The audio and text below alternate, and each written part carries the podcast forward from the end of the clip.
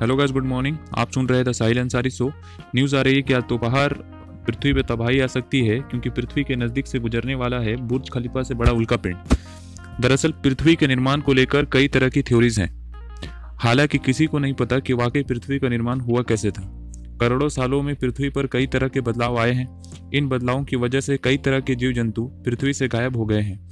इसका सबसे बड़ा उदाहरण डायनासोर है, हाउ डायनासोर एक्सटिंक्ट। आखिर डायनासोर के खत्म होने की वजह क्या थी?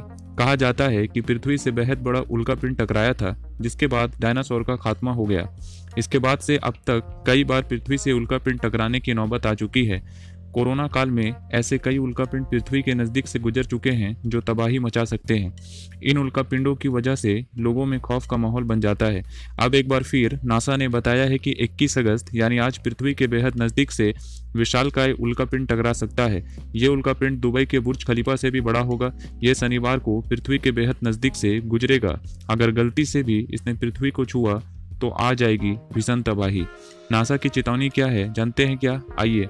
नासा के रिकॉर्ड्स के मुताबिक ये उल्का पिंड एक हज़ार पत्थरों का समूह है। इसे 2016 ए जे 193 नाम दिया गया है। ये उल्कापिंड पृथ्वी की तरफ़ अंठावन मीटर पर आवर की स्पीड से बढ़ रहा है। स्पेस एजेंसी नासा लगातार इस पर नज़र रखी है। इस स्पीड से ये बढ़ रहा है। उसके हिसाब से उल्कापिंड पृथ्वी से आज यानी 21 अगस्त को पृथ्वी से टकराएगा। साइंटिस्ट ने बताया कि शनिवार को दोपहर तीन बजकर दस मिनट में ये पृथ्वी से टकरा सकता है।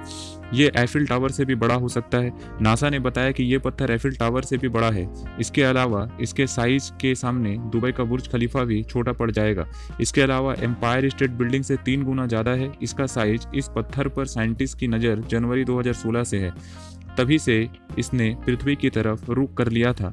अब जाकर यह धरती के नज़दीक आकर इसके पास से गुजरने वाला है। साइंटिस्ट का कहना है कि अगर पृथ्वी के गुरुत्वाकर्षण से पत्थर पर असर हुआ तो यह धरती से टकरा सकता है। अगर ऐसा नहीं हुआ तो पत्थर पृथ्वी के बगल से गुजर जाएगा। आशा करता हूँ ये आपको ऑडियो लेक्चर पसंद आया होगा। मेरे चैनल को फॉलो ज़रूर करें लाइक करें और दोस्तों के साथ शेयर करें। जय हिंद।